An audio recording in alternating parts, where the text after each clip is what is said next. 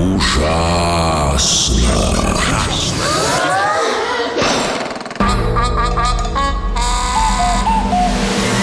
Ужасно интересно все то, что неизвестно. Привет, ребята! С вами Софья Бондаренко И в эфире детского радио очередной выпуск программы «Ужасно интересно все то, что неизвестно» А знаете ли вы, что... Гонки можно устраивать и на тыквах, но не в виде карет. В Германии испытали необычное транспортное средство. Это лодки, сделанные из тыкв. В городе Ломар прошла тыквенная регата.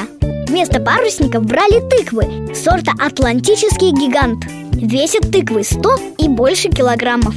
Выдалбливали серединку, очищали от семечек. Затем спускали тыквы на воду. По команде забирались в них и отправлялись в короткое плавание по озеру. Задача была такой – проплыть 35 метров, удержаться в тыкве и постараться прийти к финишу первым. Многие тыквенные лодки перевернулись под тяжестью хозяев. Выиграла соревнование школьница по имени Лили. Ей вручили денежный приз и, конечно, семена тыквы для будущего урожая и новых рекордов А знаете ли вы, что...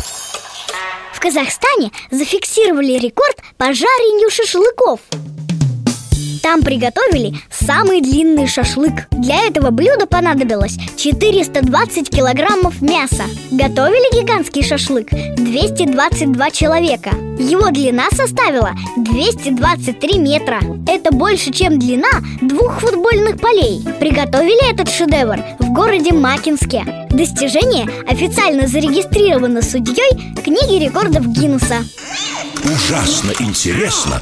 Все то, что неизвестно. А знаете ли вы, что... Еда стала музейным экспонатом.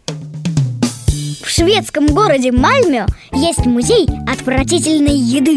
Иногда полезно перевернуть с ног на голову свои представления о том, что вкусно и что нет. Так говорят основатели музея. В экспозиции 80 блюд мировой кухни.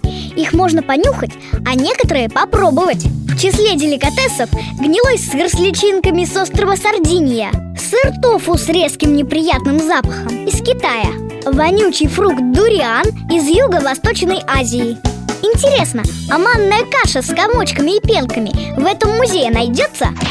На этом все. С вами была Софья Бондаренко и программа Ужасно интересно все то, что неизвестно.